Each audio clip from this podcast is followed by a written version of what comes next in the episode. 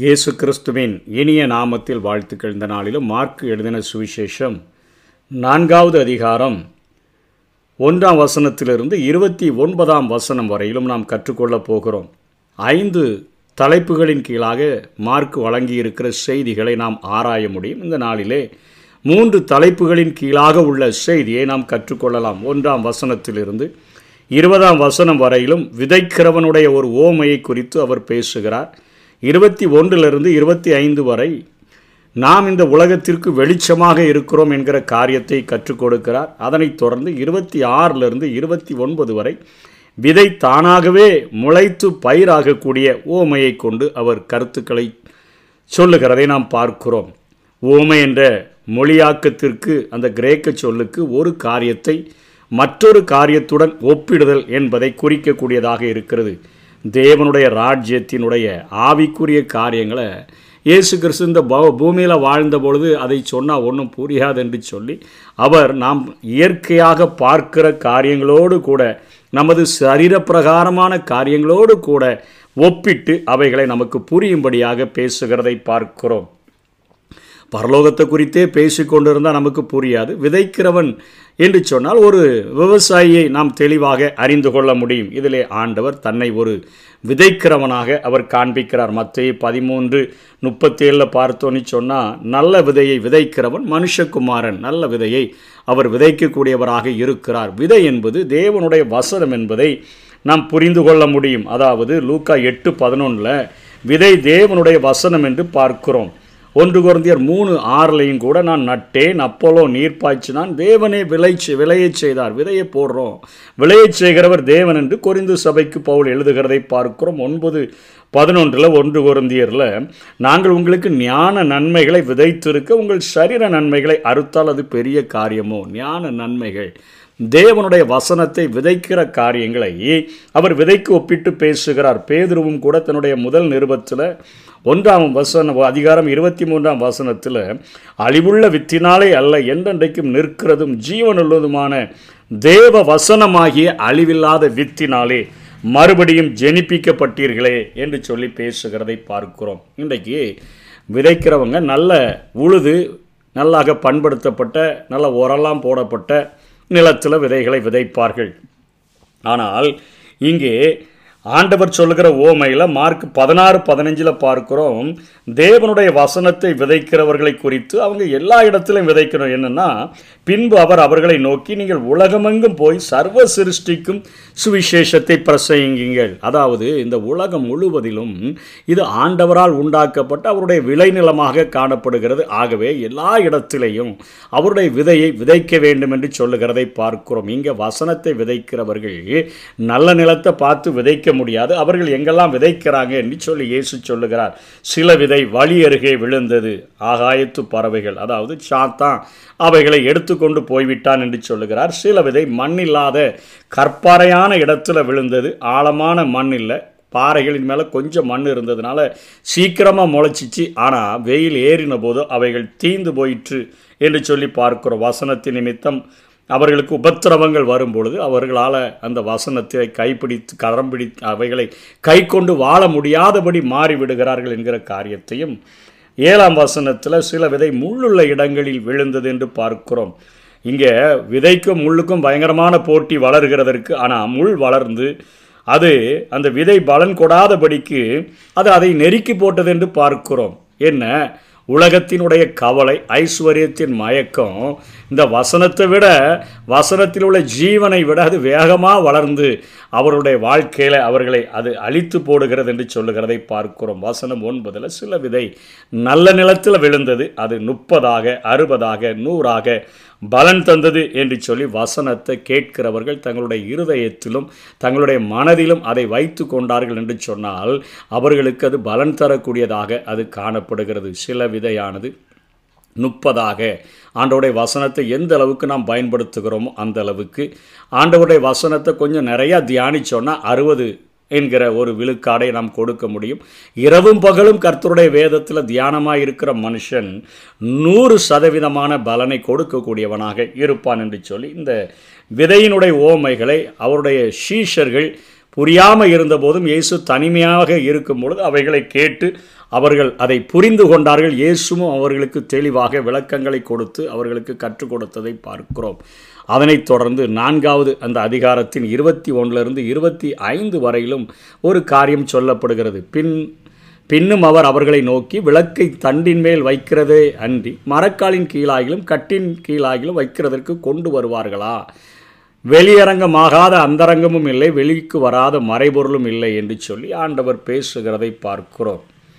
என்ன இதில் சொல்லுகிறார் என்று சொன்னால் மற்ற ஐந்து பதினாலிருந்து பதினாறு வரை பார்க்கும்பொழுது நீங்கள் உலகத்துக்கு வெளிச்சமாக இருக்கிறீர்கள் இந்த வசனங்களில் வர்ணிக்கப்பட்டுள்ள ஜனங்கள் பூமிக்கு ஆவிக்குரிய வெளிச்சத்தை கொடுக்கும் தேவனின் புதிய படைப்புகள் என்கிற கருத்துக்களை இங்கே இயேசு சொல்லுகிறதை பார்க்கிறோம். கிறிஸ்து இந்த உலகத்தில் இருந்தபோது அவரே வெளிச்சமாக இருந்தார் என்று பார்க்கிறோம். யோவான் எட்டாம் அதிகாரம் பனிரெண்டாம் வசனத்திலையும் ஒன்பது அஞ்சிலையும் பார்க்கிறோம். இப்பொழுது அவருடைய பிள்ளைகள் வெளிச்சமாக இருப்பது தங்கள் மீதுள்ள அவருடைய வெளிச்சத்தை அவர்கள் பெற்று பிரகாசிக்க வேண்டும் என்று இயேசு விரும்புகிறார். நல்ல ஆண்டவுடைய காரியங்களை குறித்து பேசுகிறவைகள் நல்ல நோக்கத்தக்காக அவர்கள் உழைக்கிறவர்களாக நல்ல செயல்களை செய்கிறவர்களாக அவர்கள் இருந்தார்கள் என்று சொன்னால் நற்கிரியைகளை கண்டு பரலோகத்தில் இருக்கிற உங்கள் பிதாவை மகிமைப்படுத்தும்படிக்கு உங்கள் வெளிச்சம் அவர்களுக்கு முன்பாக பிரகாசிக்க கடவுது. நீங்கள் எல்லாரும் வெளிச்சத்தின் பிள்ளைகளும் பகலின் பிள்ளைகளுமாய் இருக்கிறீர்கள் என்று ஒன்று தசலோனிக்கர் ஐந்து ஐந்திலேயும் நாம் பார்க்கிறோம். ஆகவே இந்த உலகத்தில் இயேசு கிறிஸ்து அவர் பூமியில் இருந்த பொழுது வெளிச்சமாக இருந்தார். நாமும் இந்த பூமிக்கு வெளிச்சமாக வழியாக நாம் அழைக்கப்பட்டிருக்கிறோம் என்கிற கருத்தையும் இங்கே மார்க்கு இங்கே ஆண்டவர் சொன்னதை எழுதி வைத்திருக்கிறதை பார்க்கிறோம். அதனைத் தொடர்ந்து விதை முளைத்து பயிராகிற ஒரு ஓமையை குறித்து இருபத்தி ஆறிலிருந்து இருபத்தி ஒன்பது வரையும் சொல்லுகிறார் இந்த ஓமை. மார்க்குவில் மாத்திரம் காணப்படுகிறது. பொதுவாக நல்ல விதை நல்ல நிலத்தில் விதைக்கப்படும் பொழுது தடுக்க முடியாத விளைச்சலையும் வளர்ச்சியையும் அது உண்டாக்கக்கூடியதாக இருக்கிறது. விதைக்கிறவன் செயல்முறை அறியாமல் அவன் விதைத்தாலும் கூட அது விளைச்சலை பாதிக்காது. வளர்ச்சி மெதுவாக இருக்கலாம் ஆனால் அது இயற்கையாக தானாக நிகழக்கூடியதாக இருக்கும் தனி நபருடைய வாழ்க்கையில் அது அத்தனை உண்மையுடையது என்பதை நாம் உணர்ந்து கொள்ள முடியும். தேவனுடைய வசனமும் ஜீவனும் வல்லமையும் உள்ள ஒரு விதைக்கு ஒப்பிடப்படுகிறது. அது மனிதனுடைய இருதயத்திலும் மனதிலும் விதைக்கப்படுகிறது. மனிதன் எப்படி என்று அறியாவிட்டாலும் அல்லது காணவில்லை என்றாலும் கட்டுப்படுத்த முடியவில்லை என்றாலும் அது முளை அது முளைவிட்டு அது வளர்ச்சி அடையக்கூடியதாக இருக்கிறது. விருத்தி அடைந்து அது பயிராக விளையக்கூடியதாகவும் அது காணப்படுகிறது. ஒன்று குருந்தியர் மூன்றாம் அதிகாரம் ஆறு ஏழில் நான் நட்டேன். அப்போலோ நீர் பாய்ச்சினான். தேவனே விளையச் செய்தார். நாம் வசனங்களை விதைக்கிறோம். நாம் வசனங்களை விதைக்கும் பொழுது அது இரவில் நம்ம விதைத்துட்டு படுத்து தூங்கிடலாம். ஆனால் அதை விளையச் செய்கிற ஆண்டவர் அதனுடைய விதையிலிருந்து முளை கிளம்பச் செய்து மணலை பீரிட்டு கொண்டு அவைகள் முளைத்து அவைகள் பயிராகி அறுவடைக்கு தயாராகிற வரையிலும் ஆண்டவரே அதனுடைய காரியங்களை செய்யக்கூடியவராக அவர் இருக்கிறார். ஒன்று பேதுருவிலையும் ஒன்றாம் அதிகாரம் இருபத்தி மூணுலேருந்து இருபத்தி ஐந்து வரை பார்த்தோம் என்று சொன்னால் அழிவுள்ள வித்தினாலே அல்ல என்றென்றைக்கும் நிற்கிறதும் ஜீவனுள்ளதுமான தேவ வசனமாகிய அழிவில்லாத வித்தினாலே மறுபடியும் ஜெனிப்பிக்கப்பட்டீர்களே நம்ம தண்ணீரின் மேலே ஆகாரத்தை போட்டுட்டா போதும் வசனங்களை விதைச்சிட்டா போதும் அது இருதயங்களில் முளைக்க செய்கிறது தேவனுடைய வேலை. ரட்சிப்பை அவர்களுக்குள்ளாக கொண்டு வருகிறது தேவனுடைய வேலை. ஆகவே இங்கே பேதுரு சொல்லும் பொழுது என்றென்றைக்கும் நிற்கிறதும் ஜீவனுள்ளதுமான தேவ வசனமாகிய அழிவில்லாத வித்தினாலே மறுபடியும் ஜெனிப்பிக்கப்பட்டீர்களே. இருபத்தஞ்சாம் வசனத்தில் கர்த்தருடைய வசனமோ என்றென்றைக்கும் நிலைத்திருக்கும் உங்களுக்கு சுவிசேஷமாய் அறிவிக்கப்பட்டு வருகிற வசனமும் இதுவே. இது நற்செய்தியை பிரசங்கிக்கிறவர்களுக்கும் தேவனுடைய உண்மையை போதிப்பவர்களுக்கு ஒரு வலுவான ஊக்கத்தை கொடுக்கக்கூடிய ஒரு ஓமையாக காணப்படுகிறது. வார்த்தையின் வல்லமை மீதும் தேவனுடைய செயலாற்றலின் மீதும் அவர்கள் பெரிய நம்பிக்கையை வைத்து வசனங்களை விதைக்கும் பொழுது அநேக ஆத்துமாக்களை ஆண்டவருக்காக அறுவடை செய்ய முடியும். அநேக ஆத்துமாக்களை விதைக்கிற அந்த வசனமாவது அவர்களுடைய இருதயத்தில் கிரியை செய்கிறதற்கு தேவனே அதை விளையச் செய்கிறார் என்கிற ஒரு நம்பிக்கையில் ஒரு விசுவாசத்தில் நாம் விதைக்க முடியும். அப்படிப்பட்ட ஒரு ஒரு உறுதியை அது நமக்கு கொடுக்கக்கூடியதாக இருக்கிறது. இந்த மூன்று காரியங்களை மார்க்கு தன்னுடைய நான்காவது அதிகாரத்தின் முதல் பகுதியில் அவர் வெளிப்படுத்தி இருக்கிறதை நாம் பார்க்கிறோம். இதனைத் தொடர்ந்து நாளைய தினத்தில் தேவனுடைய ராஜ்யம் ஒரு கடுகு விதைக்கு ஒப்பாக இருக்கிறது என்பதையும் முயற்சிகள் தளர்ச்சி அடையும் போது என்ன நடக்கும் என்கிற காரியத்தையும் நாம் கற்றுக்கொள்வோம் கர்த்தர்தாமே நம்மை ஆசீர்வதிப்பாராக. ஆமே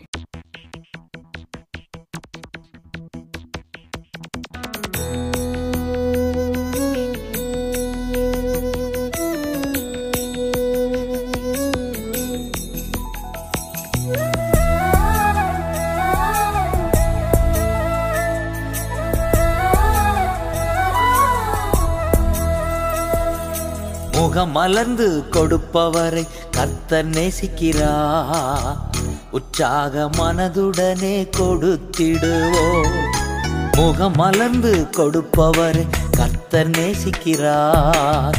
உற்சாக மனதுடனே கொடுத்திடுவோ வருத்தத்தோடல்ல கட்டாயத்தால் அல்ல இருப்பதை விருப்பமுடன் கொடுத்திடுவோம். வருத்தத்தோடல்ல கட்டாயத்தால் அல்ல இருப்பதை விருப்பமுடன் கொடுத்திடுவோம். விதை விதைத்திடுவோம் அறுவடை செய்வோம். விதை விதைத்திடுவோம் அறுவடை செய்வோம். முகம் மலர்ந்து கொடுப்பவரை கத்தர் நேசிக்கிறார். உற்சாக மனதுடனே கொடுத்திடுவோ.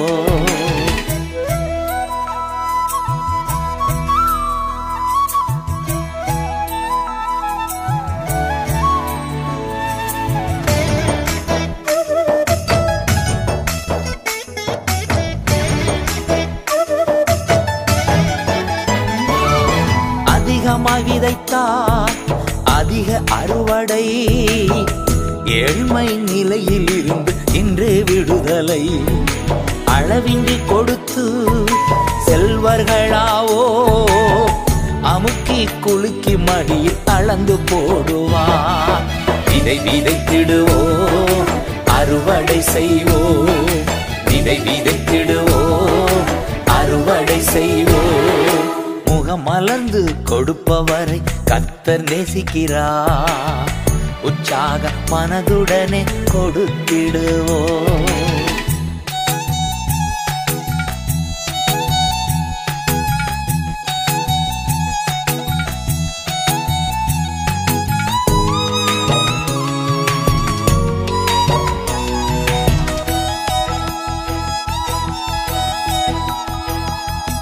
ஏழைக்கு இறங்கி கொடுக்கும் போதெல்லாம் கர்த்தருக்கு கடன் கொடுத்து திரும்ப பெற்றிடுவோம் எந்த நிலையிலும் தேவையானதெல்லாம் எப்போதும் நமக்கு தந்திடுவாரே.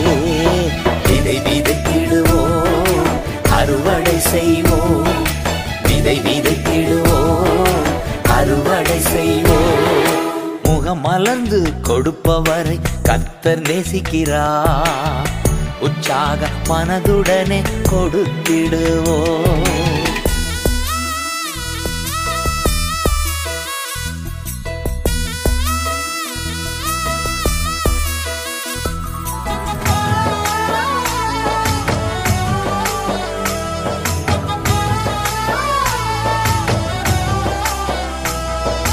நற்செயல் செய்ய வேண்டிய அனைத்தும்